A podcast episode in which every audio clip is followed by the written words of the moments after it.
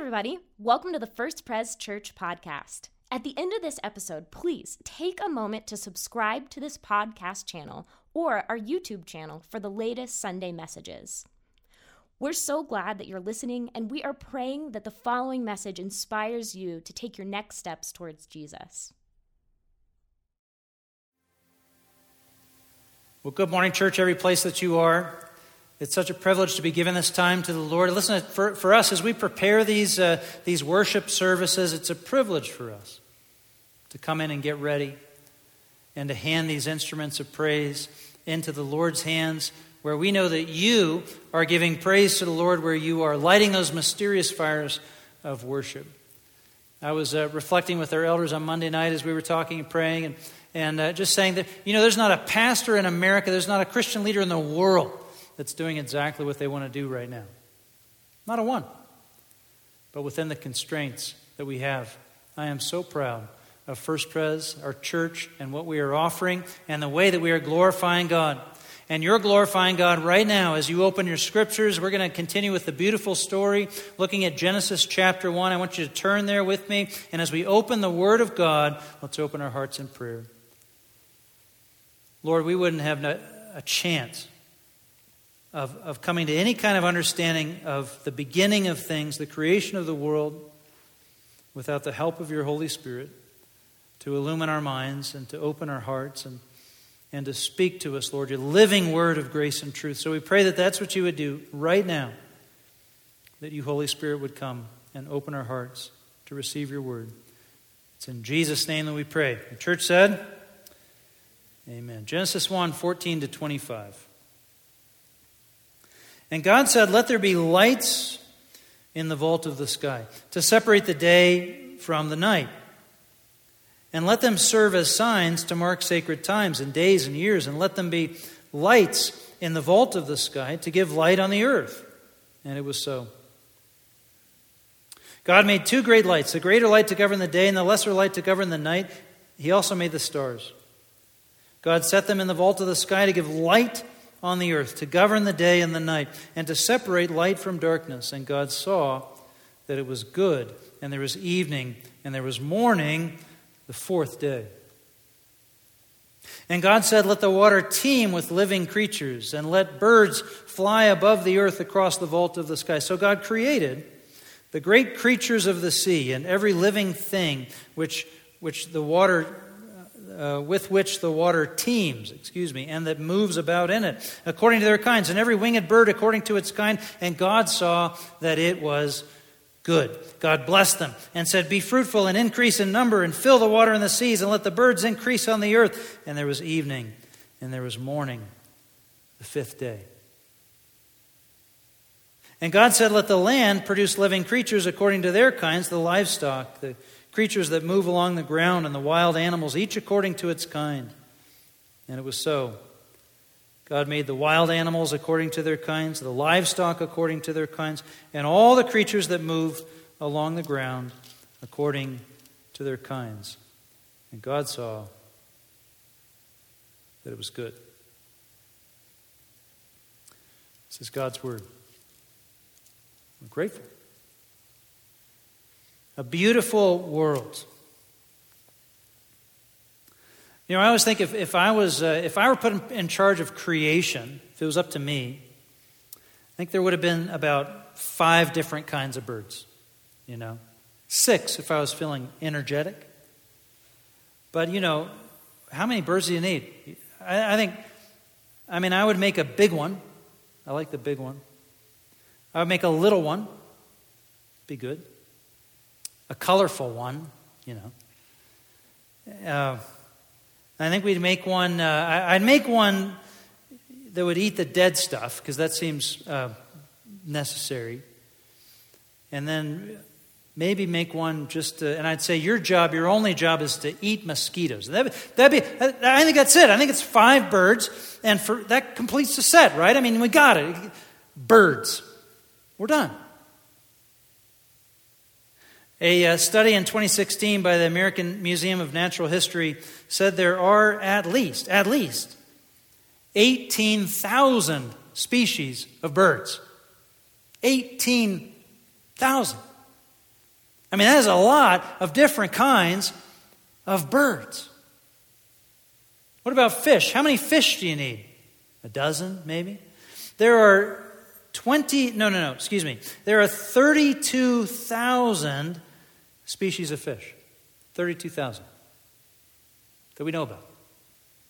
How about flowers? You like flowers? I mean, if I, if I were really pressed, I could probably come up with the name of four different kinds of flowers. I mean, how many flowers do you really need? There are half a billion different flowers on the face of the earth. Half a billion. Seems like a lot. I mean, that seems, eh, frankly, isn't it kind of a waste? Doesn't that seem a little excessive? How many flowers do you need? And think about all the flowers that grow and blossom and wilt and die, and nobody even ever sees them. What a waste. What a waste. The word, the word is gratuitous. Gratuitous. We're talking about the beautiful story, the, the great story, the story of everything. And it begins with a beautiful God that makes a beautiful world. And this creator God is gratuitous with beauty. I mean, it, it just obscenely profligate with diversity, is excessively abundant with colors and varieties and forms and, and different kind of uh, uh, different types and an endless array of generous delights a beautiful world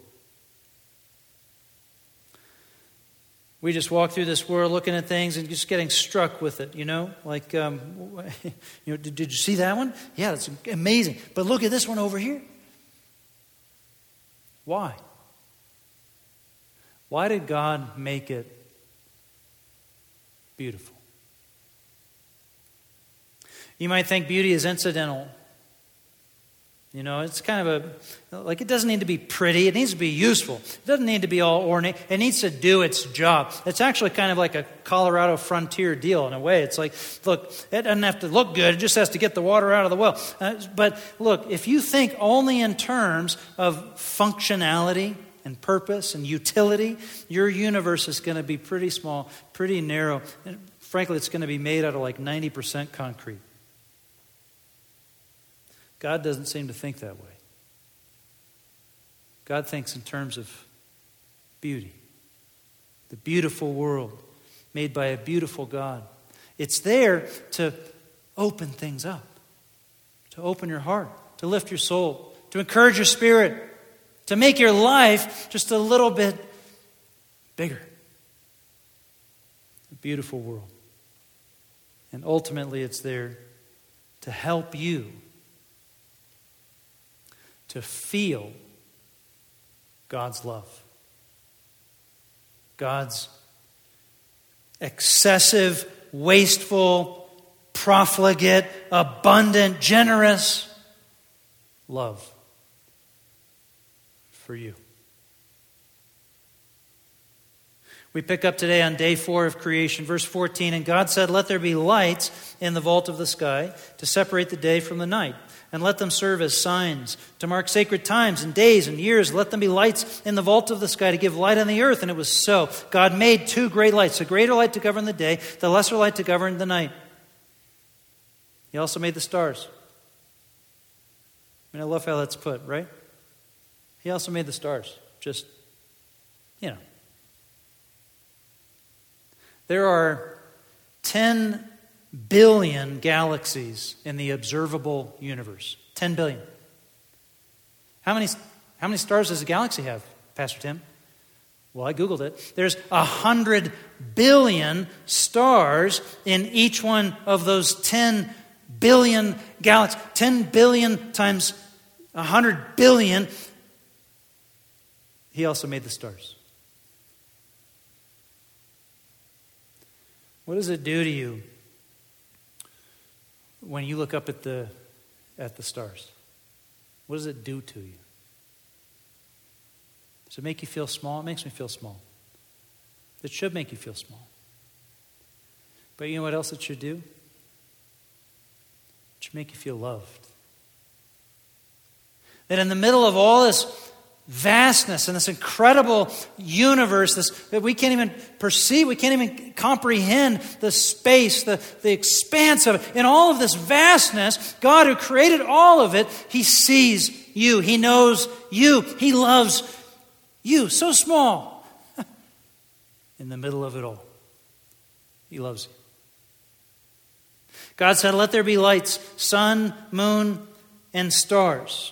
That becomes the basis for the calendar, the change of season, you know, counting of days and, and weeks and years, and the navigation on the surface of the earth by the stars and, and the sun, and, and on and on and on. Very useful, very useful.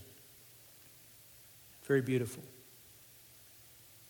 People uh, sometimes deride uh, the Genesis account, right? Ah, so, so this ancient book, this ancient worldview, what do they know? It's so ignorant. You know, every time I study it, I fall out of my chair at what the Holy Spirit inspired. If you ask Moses, you know, if you just had a minute to talk to Moses, if you ask Moses, he probably believed, I'm saying he's probably, he probably believed in his that the sun kind of ran its course across the, the sky like a, a, a, chariot pulled by a horse, that the moon ran its course like an arrow fired off. You know, that he probably thought that's what they were doing. And he probably thought that the stars were like pinpricks in whatever kind of big uh, covering has been put over the earth. That's, if you were just taking a hike with Moses, Moses, what do you think this is about? It, that's probably what he believed. But that's not what was put down. That is not what the ink says on the paper. When the Holy Spirit inspired Moses, he didn't say any of those things. He said there's lights that we interact with in the vault of the sky. It's, ama- it's profound to me how the Holy Spirit inspires the authority of God's Word. It's profound. It's also beautiful. The lights, there's lights in the sky in the sense that we, we interact with them as light. You see, I mean, the sun's out there, we know that, but we interact with the light. And, and that's what the scripture leads us into. It's profound, it's amazing. It's amazing. And so beautiful. One more point before I leave uh, verse 14 with us. It says this It says, Let them serve. God said, Let there be lights in the vault of the sky to separate the day from the night, and let them serve as signs to mark sacred times, days, and years. Let them serve. See, we don't worship these heavenly bodies. These heavenly bodies are there to serve. Serve who? They're there to serve us. You see? See, as the as the world is, is created, as we get to watch on, on this page of Scripture, the world getting created. God is making decision after decision after decision, countless decisions, more than we could number. And every one of them, they are all made to serve us, to make this world habitable, to make it comfortable, to make it a place to house us.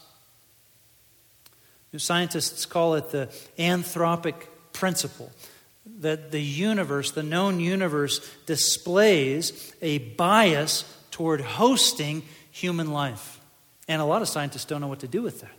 I don't what to do with that that the universe, time and time again, displays a bias to hosting human life. I mean, the, the tilt of the earth and, and its, its rotation and, and its revolution around the sun, and the sun itself, and, and, and how the sun is consistent in its heat and its light, and just everything. And you could go either, you can go up or you can go down into the galactic cosmos, or you can go down into these tiny little microbes and biochemical processes and, and particles and quarks, and however small you want to get. The universe continues to display a bias to host human life.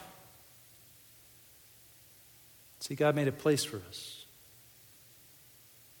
A beautiful God made a beautiful world for us. Remember last week? Who made this? God did. Who did He make it for? Now, it's a world filled with light, with these lights. It's a world filled with life. You get me? Light and life. You following? Light and life. And so here comes the life. Verse 20. And God said, Let the water teem. I love that word. Teem with living creatures. Let the birds fly above the earth across the vault of the sky. So God created the great creatures of the sea and every living thing with which the water teems and that moves about in it according to their kind. Every winged bird according to its kind. And God saw that it was what? Good. Good. God loves what He made. God loves beauty. God loves uh, delicate uh, functionality. God loves uh, the, the, the, the majestic, the big things, the great creatures. God, and God loves, God loves diversity. Just look at all the animals in the world. They go on and on, all these different. It's crazy.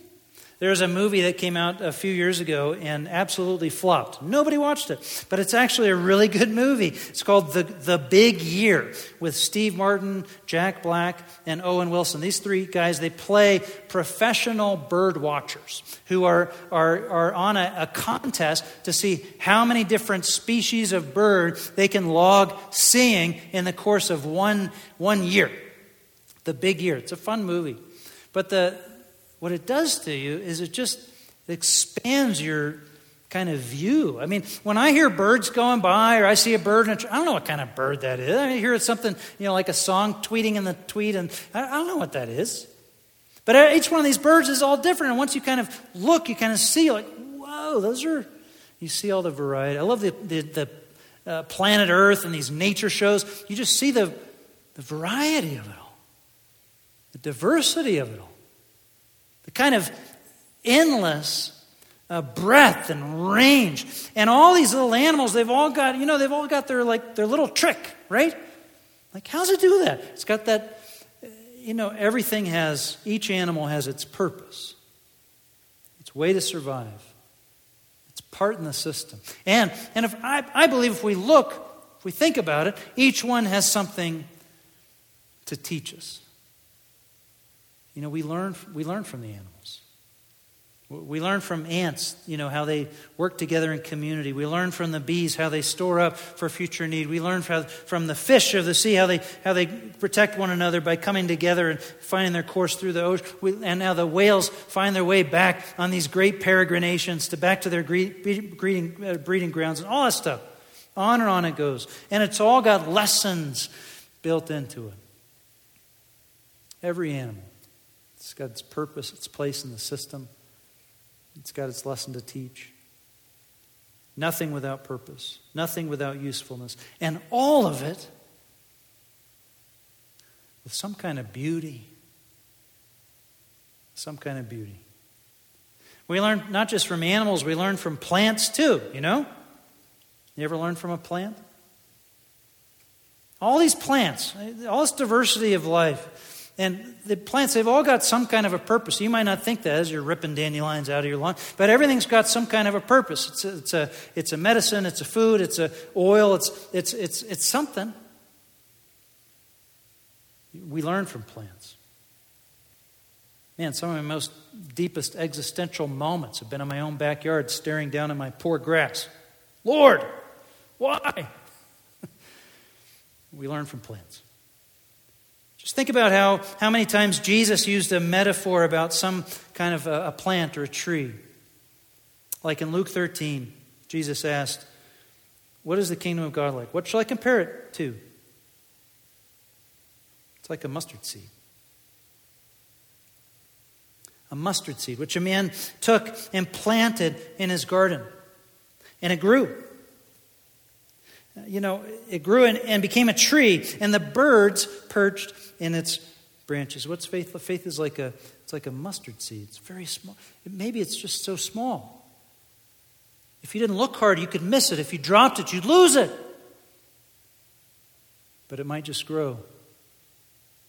See, faith, even though it's as small as a mustard seed, Jesus is saying, you know what? It's enough if it's in me and maybe it'll grow and be so strong, it'll be a blessing to others. We learn from. We learn from plants. It's in that same chapter that Jesus gives us a different kind of encouragement. He told this parable. A man had a fig tree growing in his vineyard. He went to look for fruit on it, but did not find any. So he said to the man who took care of the vineyard, For three years now, I've been coming to look for fruit on this fig tree and haven't found any. Cut it down. Why should it use up the soil? Sir, the man replied, Leave it alone for one more year. I'll, I'll dig around it and, and fertilize it. And if it bears fruit next year, fine. If not, then cut it down. Sometimes we think we're all finished. There's nothing more for us. Can't figure out how to how to cut it. I can't figure out how to grow strong. I can't figure out how to bear fruit. Maybe maybe I'm just I'm just taking up soil. It doesn't need to be taken up. I, I'm just. But Jesus says, wait. It's never too late. And the Spirit of God is going to He's going to dig around in the roots. He's going to, he's going to fertilize down in the root bed of your life. And it might not be tomorrow. It might take some time for all of that, to, that life to come up through the roots and through the trunk and into your life and out through the branches until you, until you are bearing fruit with joy. But God's going to make a change. It's never too late. See, we, we learn from plants, we learn from animals. We, the, the creation around us is there to speak to us. And God loves what He's made. God is ex- extravagant in the creation of beauty. So extravagant that it seems wasteful to us. There's these flowers that, you know, grow up and, and, and on the backside of the Himalaya, nobody ever even saw it. It grew, it blew, and it died, and nobody ever what a waste. And these birds that live and fly through and die, and nobody ever, what a waste. All this beauty that just feels like a waste to us. But God is extravagant in his, in his use of beauty. God loves beauty. Why would he make it with such beauty? Because God loves beauty. And he wanted it that way. I like sometimes to imagine the alternatives. It helps to understand our own kind of situation we're in if you imagine something else, you know.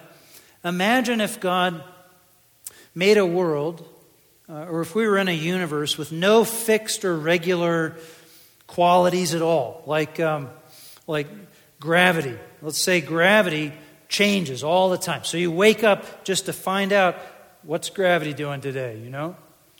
Gra- man, gravity feels heavy today, doesn't it? It's going to be a rough one, you know? Yeah, it feels heavy. And I think it's leaning a little left. I mean, this, this is really going to mess some things up. You know? Or what about water? What if water was sometimes uh, penetrable, sometimes impenetrable? Or, or it, sometimes it froze at 32 degrees, sometimes it froze at 80 degrees, and you come running and jumping off the diving board, bam! you know, I, God, God made the world in, in, in a way, you know, that, that, that takes care of us. I, and I love to imagine the alternative. I think it might just be me. I mean, I used to like to watch a lot of Star Trek too, so I don't know. But it's just fun to imagine different worlds. It could have been different. You know, this whole experiment of God's, God's making of life, it could have just been this sterile, pallid, you know, lab room or God like growing something on a petri dish. I made life, you know. But no. God made decision after decision after decision, countless decisions beyond measure. And every decision was made to make you and I feel at home, confident, loved by God. Now, the world that we live in, it isn't exactly as it ought to be, and we see that, we know that. We, have got storms that hit, you know, this terrible storm that hit uh, the derecho. We've got natural disasters that come. But even in all of that, where we see that, oh, something's off and it's been twisted, it's been perverted, but we can still see, even in that, the, the divine intent of a created order to house and care for humanity. And full of beauty. God made a beautiful world. And all of this is headed somewhere. You know, next week we'll talk a little bit more about this, but this earth that God made, this beautiful world, He made it for someone. It's prepared for inhabitants, not just the, not just the squirrels and the trout and the whatever, but us. He made it as a place for us to live. The world is a staging ground and a schoolhouse, a platform for our lives, a, a, a, school for, for human souls to, to learn or, or to fail to learn the eternal things of God. It's a stage, a schoolhouse. Say, Pastor, you're talking about a you know, we talk about a schoolhouse for souls. Listen, I need a schoolhouse for kids. You know what I'm saying? I get it. Oh my gosh.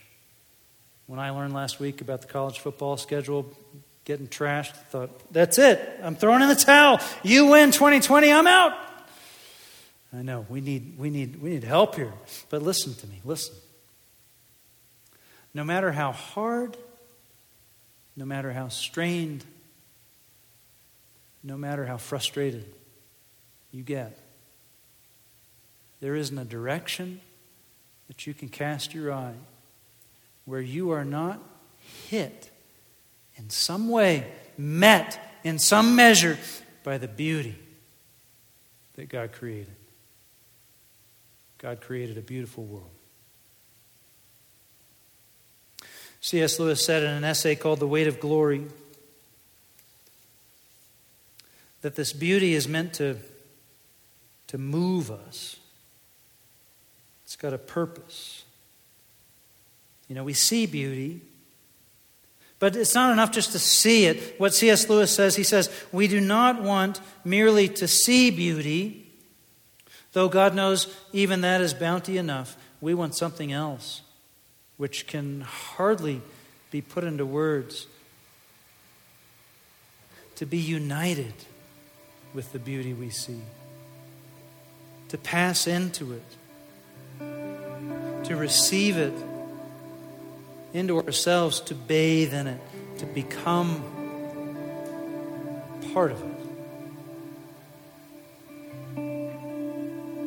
Why did Jesus constantly use nature? Why did he why did he do so much pointing? Consider the lilies. Look at this mustard seed. Consider the grass. Look at these. Look at this. Look at that. Look over here and see. Why? Why? Why? Why? Because He's the Word of God, through whom and for whom all things were made. There isn't a single thing that was made that wasn't made through Him. And He loves this creation, and He's trying to show you here you are. You've got a beautiful God in heaven, and He's put a beautiful world, and He's put you in it. You have a place in it. Consider. Look and see. And this same Jesus, you know, He knows how ugly it can get, He knows how wrong it can go. Because He's the one who entered into it and took all that ugliness on Himself, all of the ugliness. All the ways that it got twisted, he took that all on himself. And when he died on the cross, listen, Jesus, Jesus, he became the ugliness so that you and I we could become the beauty.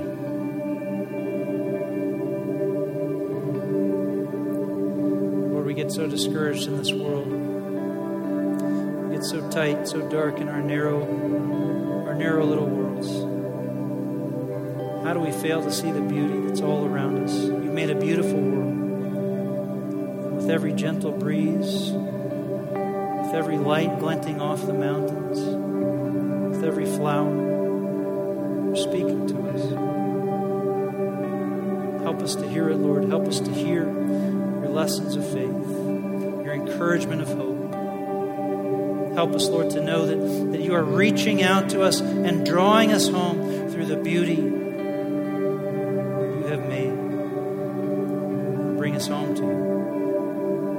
Jesus Christ, your Son. It's in His name we pray.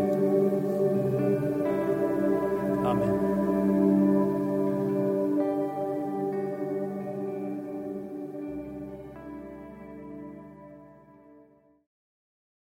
Hey, once again, thanks for listening. If you live in the Colorado Springs area, we would love to meet you on a Sunday morning.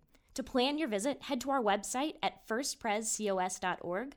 That's F I R S T P R E S C O S dot org.